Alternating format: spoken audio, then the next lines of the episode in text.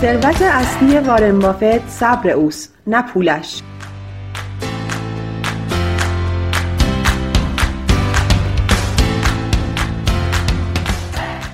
سلام سلام سلام. به چنل آی آر بلومبرگ خوش اومدین. من سارا فلاح هستم کارشناس بازار سرمایه معاملهگر و تحلیلگر. راه های ارتباطی ما از طریق کانال تلگرام و page اینستاگرام هر دو به آدرس آی آر بلومبرگ هست. خوشحال میشم نظرات، پیشنهادات و سوالاتتون رو با من در میون بذارید.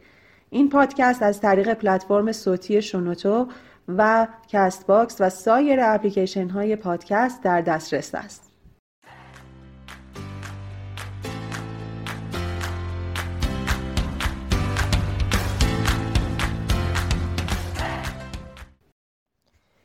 دومین اپیزود از سری اپیزودهای چنل آیار بلومبرگ هست که خدمتتون ارائه میدم در هفته دوم مهر ماه سال 98 برمیگردیم به سوالی که در انتهای اپیزود قبل داشتیم. اینکه از کجا بفهمیم که اگه امروز یه سهمی رو بخریم در یک بازه زمانی مشخص مثلا در یک یک ماه آینده آیا سود می‌کنیم یا مجبور میشیم که سهم رو با ضرر بفروشیم؟ تنها راه رسیدن به پاسخ این سوال تحلیل کردنه. فقط ما با تحلیل کردن هست که می‌تونیم بفهمیم که آیا در آینده به احتمال زیاد اونم صد درصد نه به احتمال زیاد قیمت رشد می‌کنه یا قیمت ریزش می‌کنه. به طور کلی ما می‌تونیم به دو روش یک سهمی رو تحلیل بکنیم. یا روش تکنیکال هست یا روش بنیادی یا fundamental. علم technical چیه؟ اجازه بدین اول بیایم علم technical رو یه تعریفی براش داشته باشیم علم technical در واقع اینه که ما بیایم رفتار بازار رو با استفاده از یه سری ابزارها مثل نمودارها، indicator ها، oscillator ها و خیلی چیزهای دیگه مطالعه کنیم، بررسی کنیم به چه هدفی؟ به هدف پیشبینی آینده رفتار بازار. دو عامل هست که رفتار بازار رو تشکیل میده. یکی نحوه بالا پایین شدن قیمت ها و خود قیمت هست. اینکه قیمت کجا بالا میره کجا پایین میاد. و یکی دیگه هم حجم معاملاته. اینکه روی چه قیمتی چه میزان خرید و فروش و چه حجمی از معامله روی اون قیمت صورت گرفته. تکنیکالیست ها معتقدند که رفتار بازار در همه جا مشابه همدیگه است. یعنی اگر ما یک الگوی رفتاری رو در یک بازاری ببینیم که قبلا رخ داده تموم شده رفته می‌تونیم همین الگو رو در آینده در یک بازار دیگه ببینیم و تکرار میشه اون الگوی رفتاری. علم تکنیکال با استفاده از گذشته قیمت می‌تونه آینده قیمت رو پیش بینی کنه. ما اگه بخوایم از علم تکنیکال استفاده بکنیم در اول از همه باید سه تا اصل رو بپذیریم. در واقع علم تکنیکال بر پایه این سه تا اصل یا این سه تا فلسفه ای که الان خدمتتون میگم بنا شده. و کسی که میاد و از تکنیکال استفاده می‌کنه برای معامله گریش در واقع این سه تا اصل رو پذیرفته و وارد این علم شده. حالا سه تا اصل چیا هستن؟ اول از همه اینه که همه چیز در قیمت لحاظ میشه. اونا معتقدن که عوامل تاثیرگذار در قیمت حالا می‌خواد فاکتور سیاسی باشه فاکتور فاندامنتالی باشه یا هر چیز دیگه ای در قیمت میاد خودش رو نشون میده و اثرش رو می‌ذاره. مثلا فرض کنین در سال 2001 که اتفاق 11 سپتامبر افتاد بازار بورس نیویورک یه دست به نزول وحشتناکی رو داشت. حالا امروز ما در سال 2019 وقتی میریم نمودار قیمت سهام های بورس نیویورک رو بررسی می‌کنیم اثر اون حادثه 11 سپتامبر رو در قیمت سهام ها به طور کاملا واضح می‌بینیم که چه نزولی داشته. تکنیکالیست ها دنبال این نیستن که برن ببینن که چه عاملی باعث شد که اون قیمت ها ریزش بکنه یعنی دنبال این نیستن که برن ببینن که آیا در اون تاریخ دقیقا به خاطر حادثه 11 سپتامبر بود که بازار نزولی شد یا دلیل دیگه ای داشت اون اصلا دنبال جواب این سوالا نیستن که چرا قیمت ریزش کرد. میگن به هر دلیلی حالا هر دلیلی می‌خواد باشه سیاسی باشه فاندامنتال باشه به هر دلیلی قیمت ریزش کرده. حالا دنبال چی هستن؟ دنبال اینن که بیان این تغییرها رو این موقعیت هایی که تغییر کرده رو به خوبی شناسایی بکنن و نوع تغییر رو شناسایی کنن که آیا این ریزش موقتیه یا ادامه داره و بعد بر اساس این شناساییشون تصمیم بگیرن و معاملهشون رو انجام بدن.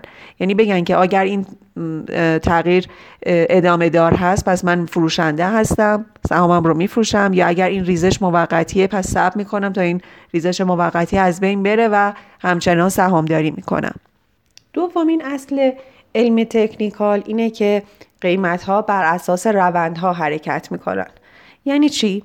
یعنی قیمت در هر روندی که در حال حرکته اگر در روند سودیه اگه در روند نزولیه یا اگه حتی در محدوده رنج و خونسایی داره حرکت می‌کنه میلی به تغییر نداره و دوست داره تو همون روندش بمونه. دقیقا مثل قانون اول نیوتون اگه یادتون باشه تو مدرسه هم داشتیم قانون اول نیوتون رو که میگه هر جسمی اگر در حالت سکون باشه یا در حالت حرکت یک نواخت باشه به همون حالتش باقی میمونه. مگر اینکه یک نیروی خارجی بیاد و اونو مجبور کنه که تغییر حالت بده. در مورد قیمت هم همینطوره.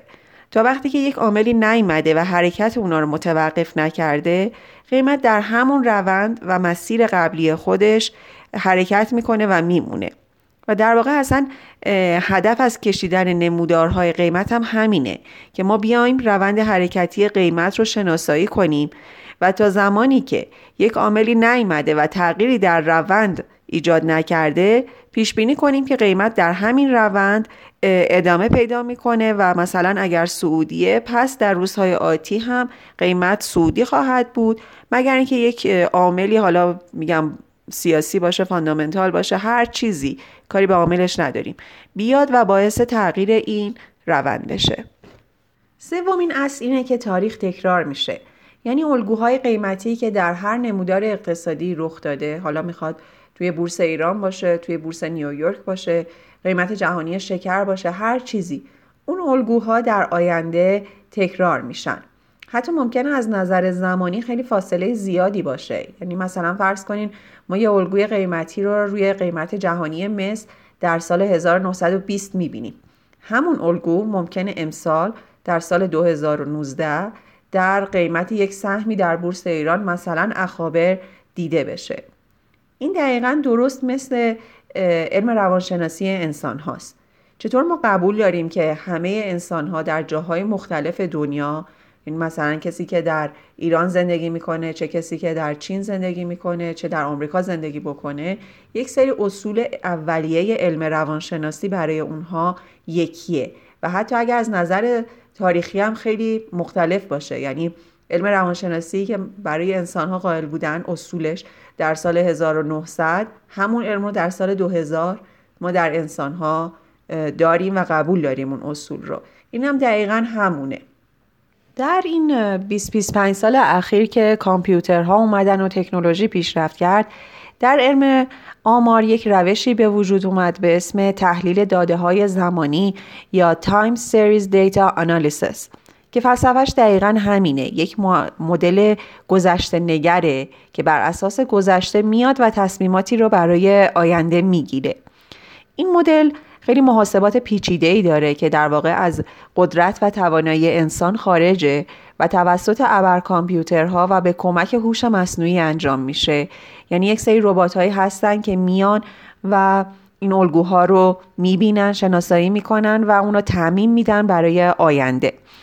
از مثال هایی که میشه برای time series data ها یا سری های زمانی بزنیم پیش بینی آب و هواست که دقیقا از همین علم آمار استفاده میشه و همین روش علم آمار time series data analysis رو می‌تونیم در اقتصاد هم به کار ببریم و برای پیش بینی قیمت ها به کار برده بشه که حالا بیشتر در مورد این نقش هوش مصنوعی در معامله‌گری و اینها در اپیزودهای بعدی صحبت می‌کنیم. پس technicalist ها این سه تا اصل یا این سه تا فلسفه رو قبول دارن و بر اساس این فلسفه ها یک سری ابزارهایی دارن که می‌تونن الگوها رو شناسایی بکنن مثل انواع اندیکاتورها، اسیلاتورها و روش هایی مثل کانالیزه کردن قیمت ها میان این الگوها رو شناسایی می‌کنن و در آینده تعمین میدن. حالا در آینده در اپیزودهای بعدی بیشتر در مورد این ابزارهاشون و روشهاشون قطعا صحبت می‌کنیم. فقط اینو مد نظر داشته باشین که تکنیکالیست ها لزوما از بقیه باهوشتر نیستن. و اصلا دلیل تغییرات قیمت رو نمی‌دونن. اونا فقط واکنش بهتری به تغییر قیمت میدن و اصولا هم دنبال پیدا کردن دلیل تغییر قیمت نیستن. میگن قیمت به هر دلیلی تغییر کرد. حالا من باید در این حالت چیکار بکنم؟ روش بعدی روش تحلیل fundamental یا بنیادیه. گفتیم که در علم technical focus و تمرکز بیشتر روی تغییرات قیمت هست. ولی در علم fundamental تمرکز بیشتر روی عوامل اقتصادی، سیاسی و یا هر عامل دیگه‌ای که می‌تونه روی عرضه و تقاضا اثر بذاره و باعث بالا پایین شدن قیمت ها بشه هست. در واقع یک تحلیلگر بنیادی یا fundamentalist میاد تمام فاکتورهایی که روی قیمت اثر داره رو بررسی می‌کنه تا در نهایت بتونه ارزش ذاتی و واقعی اون سهم رو به دست بیاره بعد با قیمتی که داره معامله میشه اون قیمت ذاتی رو مقایسه بکنه ببینه که داره کمتر معامله میشه یا بیشتر معامله میشه. مثلا شما فرض کنید یه سهمی مثل سهم فملی. ما می‌خوایم فملی رو بیایم اساس علم بنیادی تحلیل بکنیم. اول از همه باید بیایم عوامل اقتصاد کلان کشور و عوامل سیاسی رو بررسی بکنیم و در نظر بگیریم. بعد از اون قیمت دلار رو باید در نظر بگیریم و یه پیش بینی از روند آتی قیمت دلار داشته باشیم. بعدش بریم قیمت جهانی مصر رو بررسی کنیم. ببینیم قیمت جهانی مصر در چه وضعیتیه. آیا رو به بالا خواهد بود رو به پایین خواهد بود؟ و حتی عوامل بنیادی که روی قیمت جهانی مصر اثر داره. مثل مثلا جنگ تجاری بین آمریکا و چین رو بررسی بکنیم. بعدش بعد بریم صنعت فلزات اساسی رو بررسی کنیم ببینیم کلا این صنعت چه جایگاهی در کشور در بین تمام صنایع داره. بعدش بریم شرکت های رقیب رو بررسی بکنیم ببینیم اونها صورت های مالیشون به چه صورت هست چقدر تولید می‌کنن چقدر فروش می‌کنن کلا وضعیت شرکتشون به چه صورتی هست. و بعد در آخر سر بیایم و صورتهای مالی شرکت فملی رو بررسی بکنیم ببینیم چه پروژه هایی در آینده داره روند سودسازی شرکت در گذشته چجوری بوده و بر اساس همه این بررسی ها نهایتا بتونیم ارزش ذاتی و واقعی هر برگ سهام شرکت ملی صنایع مصر رو در بیاریم و مقایسه کنیم که حالا قیمت امروز سهام آیا ارزونتر از قیمت ذاتیه یا بیشتر از قیمت ذاتیه؟ اگه ارزونتر از قیمت ذاتی باشه نتیجه می‌گیریم که خب پس این سهم مناسبه برای خرید چون نهایتا به ارزش ذاتیش می‌رسه و سهم رو خریداری می‌کنیم. و اگر بیشتر از ارزش ذاتیش باشه نتیجه می‌گیریم که حبابه و احتمالا قیمت در آینده نزدیک نزولی میشه. حالا سوال. فرض کنیم که یه سهمی رو اومدیم مثلا بر اساس fundamental بررسی کردیم و به این نتیجه رسیدیم که خیلی بیشتر از ارزش ذاتیش داره معامله میشه. یا مثلا technical ی بررسی کردیم دیدیم که یک واگرایی منفی خیلی بزرگ مثلا در time frame هفتگی ما داریم می‌بینیم. آیا این باعث میشه که ما از خرید این سهم صرف نظر بکنیم و این سهم رو نخریم یا نه؟ می‌تونیم این سهم رو بخریم و ازش کسب سود کنیم. اگه فکر می‌کنین که این سهم رو نباید بخریم. در واقع جوابتون درست نیست اشتباهه. و توصیه می‌کنم که حتما اپیزود بعدی منو گوش بدین تا در مورد اینکه چرا این جواب درست نیست براتون توضیح بدم. تا اپیزودهای بعدی شما رو به خدای مهربون میسپرم شاد و پرسود باشید.